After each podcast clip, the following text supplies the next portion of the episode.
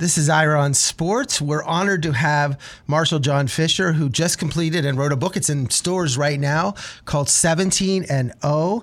It's about 1972 and the NFL's only perfect season. Marshall, thanks a lot for coming on Ira on Sports. Hey, Ira. Glad to be here. Well, I loved your book. And it was, it's like for people that are sitting going to the beach and say, I, I don't want to, I can't get ready for my fantasy football season or I can't keep reading about Tua. It's nice to go back to yeah. 1972 and look at the, at that season. And, and the one question I had going into with the reading the book was, well, back then they probably didn't think undefeated seasons was that so great. You know, who cared about undefeated season? You know, now we, you know, the the Patriots, all the teams when they first lose is a big deal. But you mentioned in the book that it was a big deal back in 1972. People they knew they were going undefeated. Oh yeah, and yeah, the thing is, um, people thought it was impossible. Um, so and and uh, when they got up to eight and zero, oh, nine and zero, oh, Don Shula absolutely refused to talk about it. All he cared about, he said, was getting back to the Super Bowl and winning it because he had never been able to win the big game. But um, players would talk about it a little more than he did. But uh, you know, uh, Jim Langer and Bob Kuechenberg would be in the locker room, and one would say to the other, "Well, I think Bob would say, you know, he'd say, Jim, obviously we can't win every game. No one can do that. So which one are we going to lose? You know, when, and Langer would say, well, we're not going to lose this week. We're playing the Patriots. So then they then they get to the next week and he'd say the same thing, and they go, well, we're not going to lose this week because each week they were the better team, but they everyone had the feeling that it could not be done. I mean, you go in your book, you mentioned 34 and 42. The Bears went undefeated, lost their last game. The 62 Packers yeah. were undefeated, but Shula stopped them. And then, of course, we know about the 85 Bears and, and the Dolphins stopped them, the, the team that only lost one game. And, of course, 97 Pats in the Super Bowl against the Giants. And it seems like, you know, when we talk about the, this team has now become legendary. There's only been one in the history of the NFL, one team that's gone undefeated. Yeah, it's incredible. You know, I mean, it, it was 50 years of NFL football before them, and now it's been 50 years – since then. And, you know, obviously the Patriots came extremely close, but they didn't do it. So, you know, when, when something's only been done once in a hundred years, that's pretty special. and I love this story about Joe book. If anyone, everyone's probably been to Miami or lived in Miami. We're broadcasting from West Palm Beach. Uh, yeah. But the background of the 1970 to 1972 in Miami, that was not the Miami you see today, and you made that clear in the book that it was it was this town was it was totally different. First of all, you mentioned like the players are just living with the fans. I mean, they're normal people; they have other jobs yeah. on the side, but it was not this glamour in the hotels and everything that we know of it today.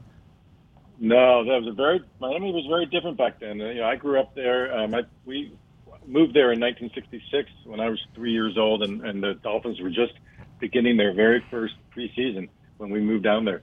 And uh, I grew up there, and it was a very, very different place, and uh, not not as high, uh, not, you know, not as highly charged as it is today, and uh, not as crowded, and not. Um, and in, as far as sports, the Dolphins were the only.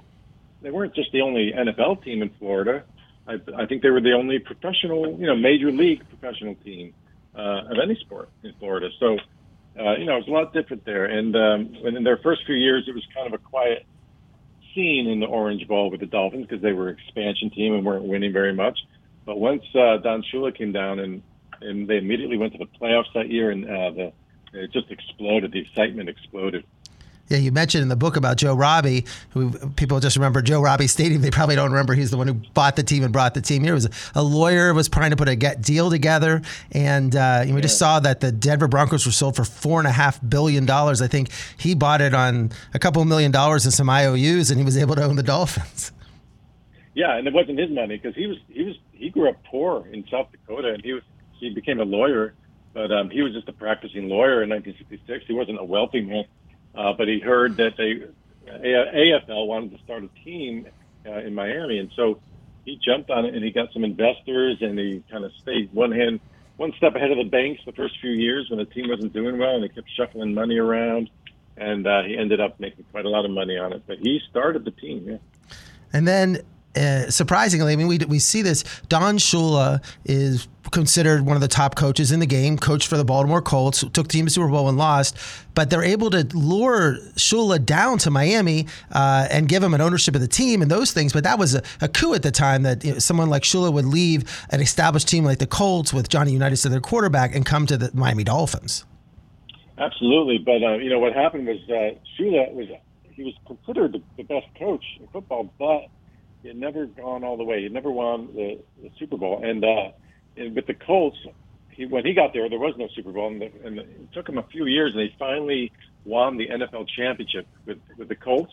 But it was the third year when the NFL champ had to play the AFL champ in what they called the Super Bowl. It was the Super Bowl number three, and uh, he lost that one, a humiliating loss to Joe Namath and the Jets.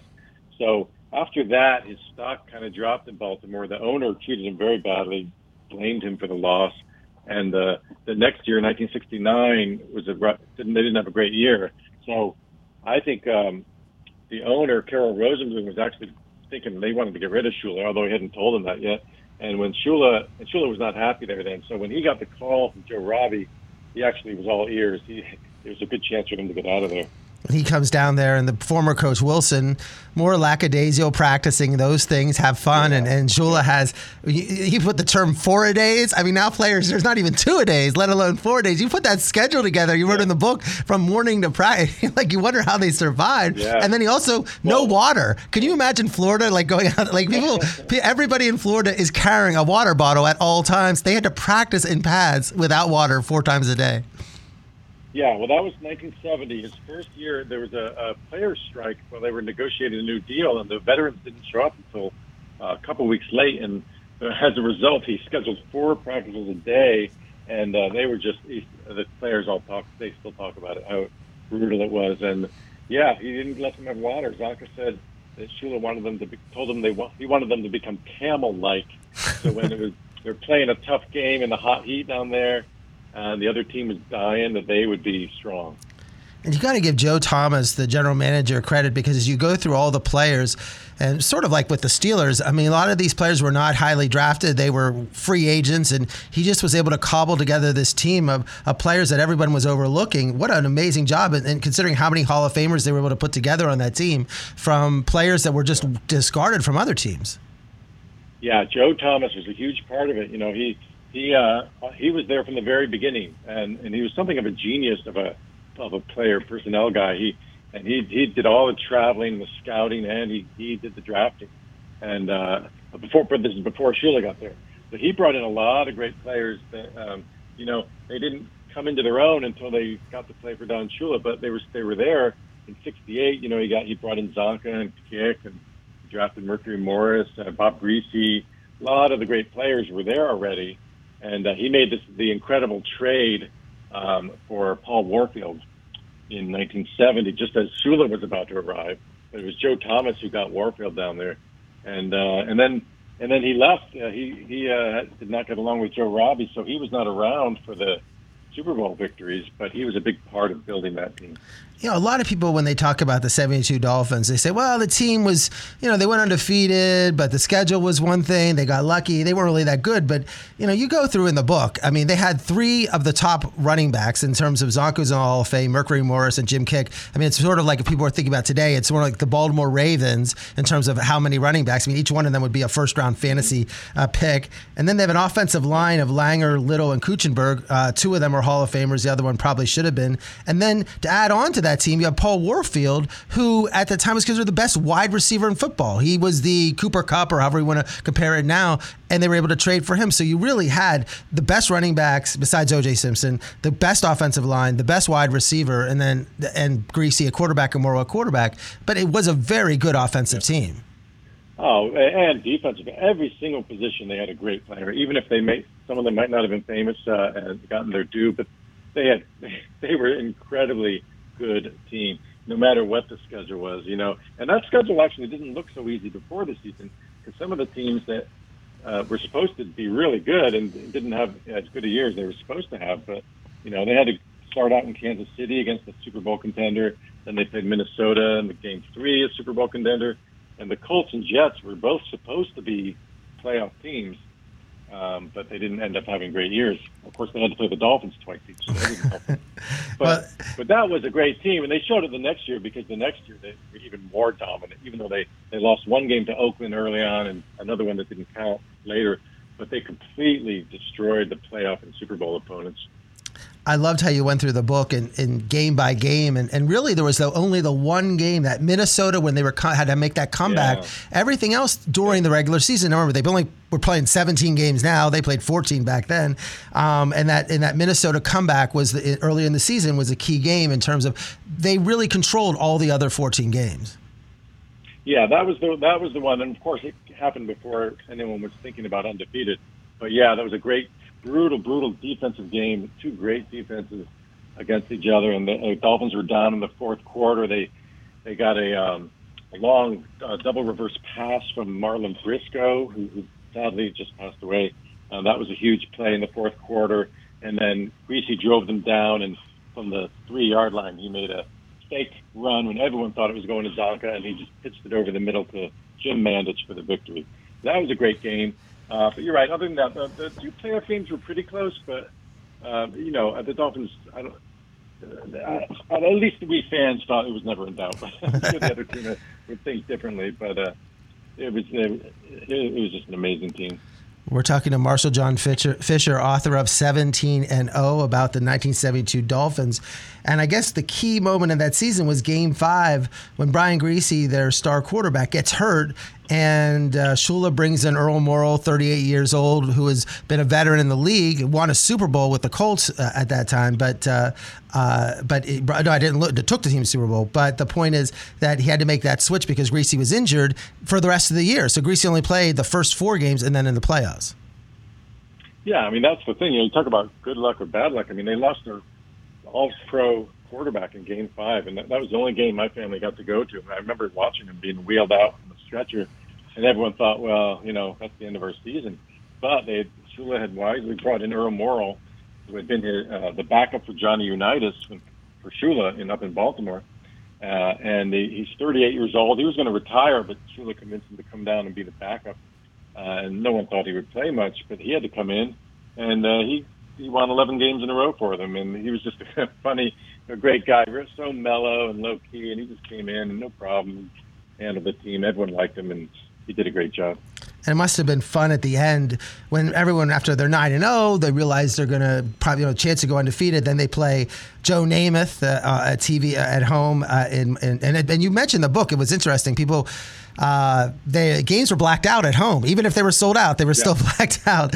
And so people had to listen to the games on the radio. And then the 11th game, the Monday Night Football game against the Cardinals, uh, Howard Cosell was there. And also, it was, you mentioned in the book that TVs were black and white really 70 71 and 72 was the year that they became color uh, and that's where a lot of in terms of watching color tv and that's what the dolphins with their beautiful dolphin colors and those things that's why people are dolphin fans i mean i know so many friends that are like have no connection to florida at all but well my father was a dolphin fan or my grandfather was a dolphin fan so i became one and they're living in pittsburgh maybe that's great yeah you know color tv some people had color tvs in the late 60s but it didn't wasn't until about 72 that the majority of households had them. So, uh, and then we were just like that. We had black and white in 71 and color in 72. So that's another thing about that year that we, you finally were seeing it in a very different way. And the, and the third, and as you say, yeah. Yeah, especially the dolphin. The colors are great. and then the thirteenth game, when the, with all this media, and remember, this is reminiscent of the Patriots. Remember that Patriots Giants game in the regular season where they almost lost that game, and that was because now they go in the media capital of the world. They're coming up and they're playing the Giants, and that was when that's when everyone started talking about undefeated season, undefeated season, especially in New York. Yeah, Game 13 was played in Yankee Stadium against the Giants. We were still playing in, in the stadium then. Uh, there's a very it was one of the last games they played in Yankee Stadium, and it's the only time the Dolphins ever played there. And it was raining hard. They were playing in the mud. It was a tough game. The Giants are another team they played that year that were supposed to be make the playoffs, and in fact, they were in playoff contention until that week, uh, which is the next to last game. So that was a tough game. And uh, as you say, though, uh, in New York, they got up there, and everyone, all the reporters were like asking them about undefeated, undefeated. Whereas in Miami, it was more low key. They weren't getting that you know, wasn't that big a deal.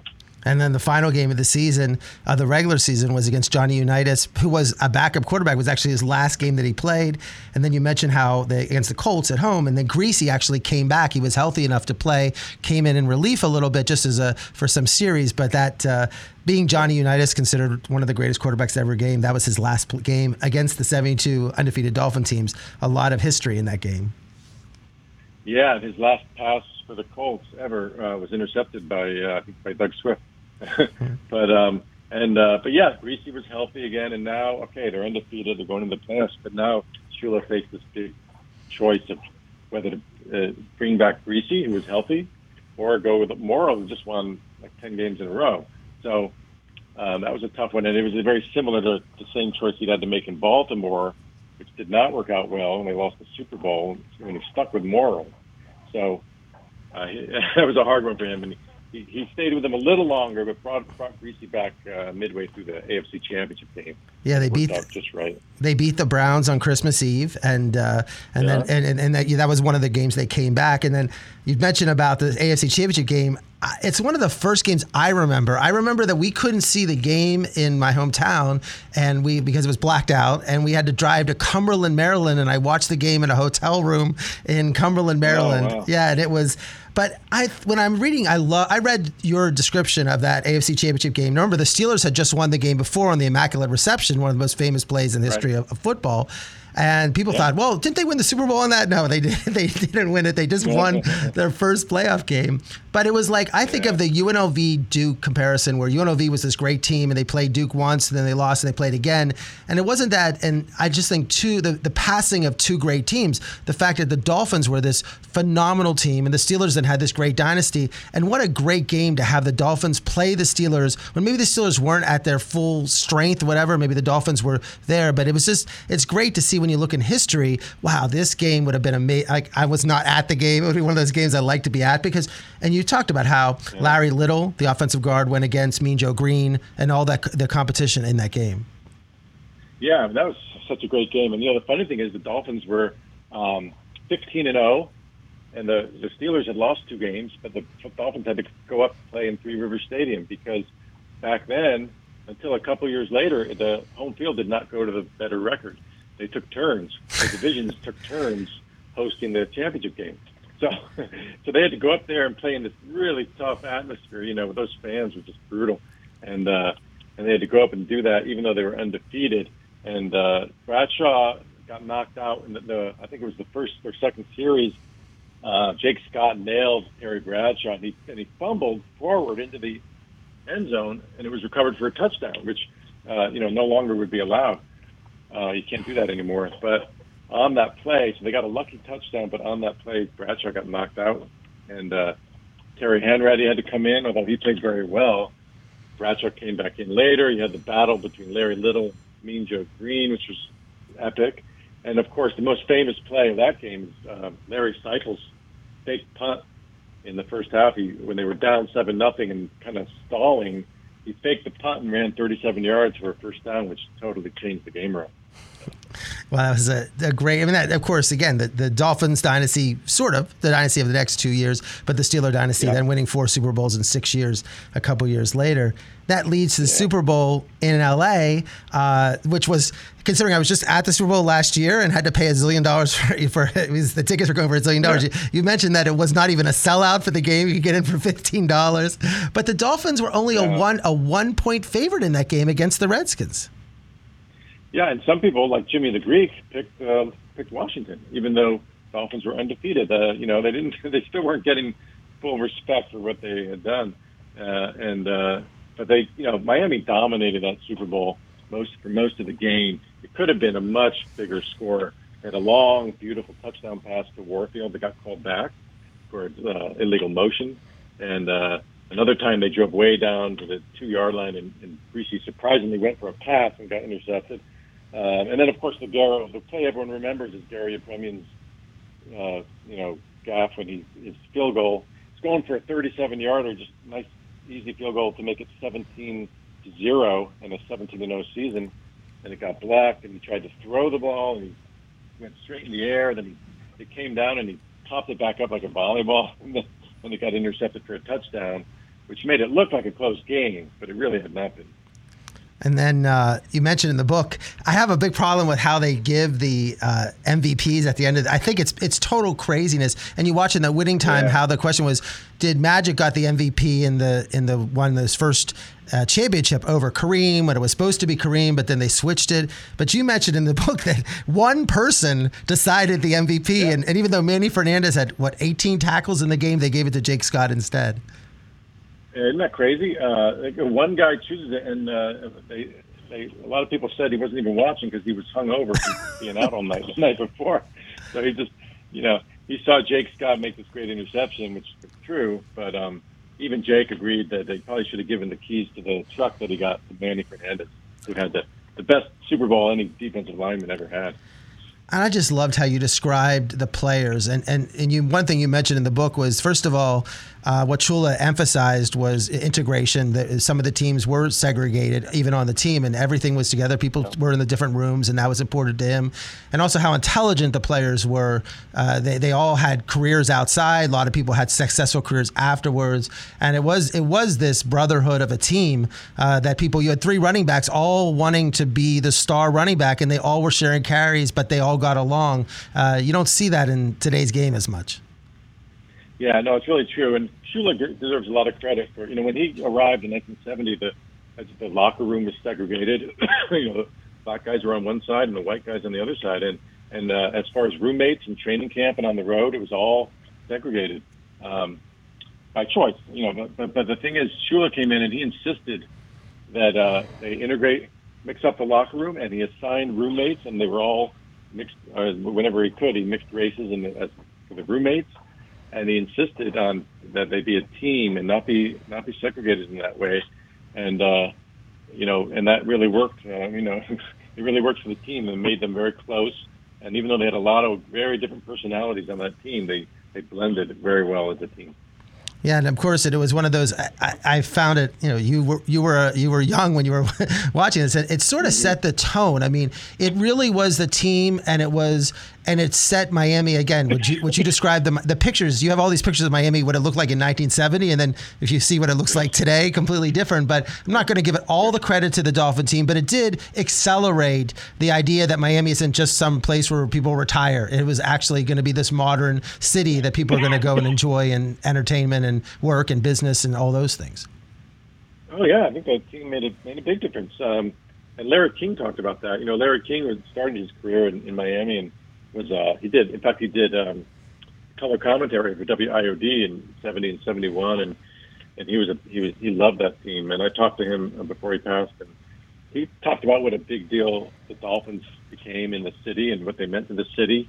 And uh, yeah, I mean they in some ways the Dolphins put them on the map, put Miami on the map. Uh, people were seeing them on TV, and seeing the city, and it became a major league town. Yeah, in your book, we're not we didn't delve into so much of it, but it was interesting in the book about you describe how the two political conventions was the only time I think one other time it happened. We're at the, in the city in 1972. That Richard Nixon was the president at the time, uh, was a huge football fan, would call and write the the Washington coach and and Shula all the time, uh, and that he vacationed in Key Biscayne down in Florida, so he had some interest with that. So the whole mix of politics uh, with this team, there was there was a lot going on in that book and and at the time time. Yeah, yeah, that was one of my main goals in this book, not just talk about the football, but uh, of course, of course, I do tell all about the team and the season, but I also wanted to weave in with that the um, what was going on around them in Miami and around the country, because Miami was kind of a focal point that year for everything that was going on in America because of the two conventions being held in Miami Beach and uh, Nixon being down there so often uh, you know, Key Biscayne. So, uh, as you say, Nixon was a huge fan, and so he, he plays a big role there. And uh, I tried to talk a lot about the, you know, Watergate and the Vietnam War still going on, and everything that was going on in society in the background.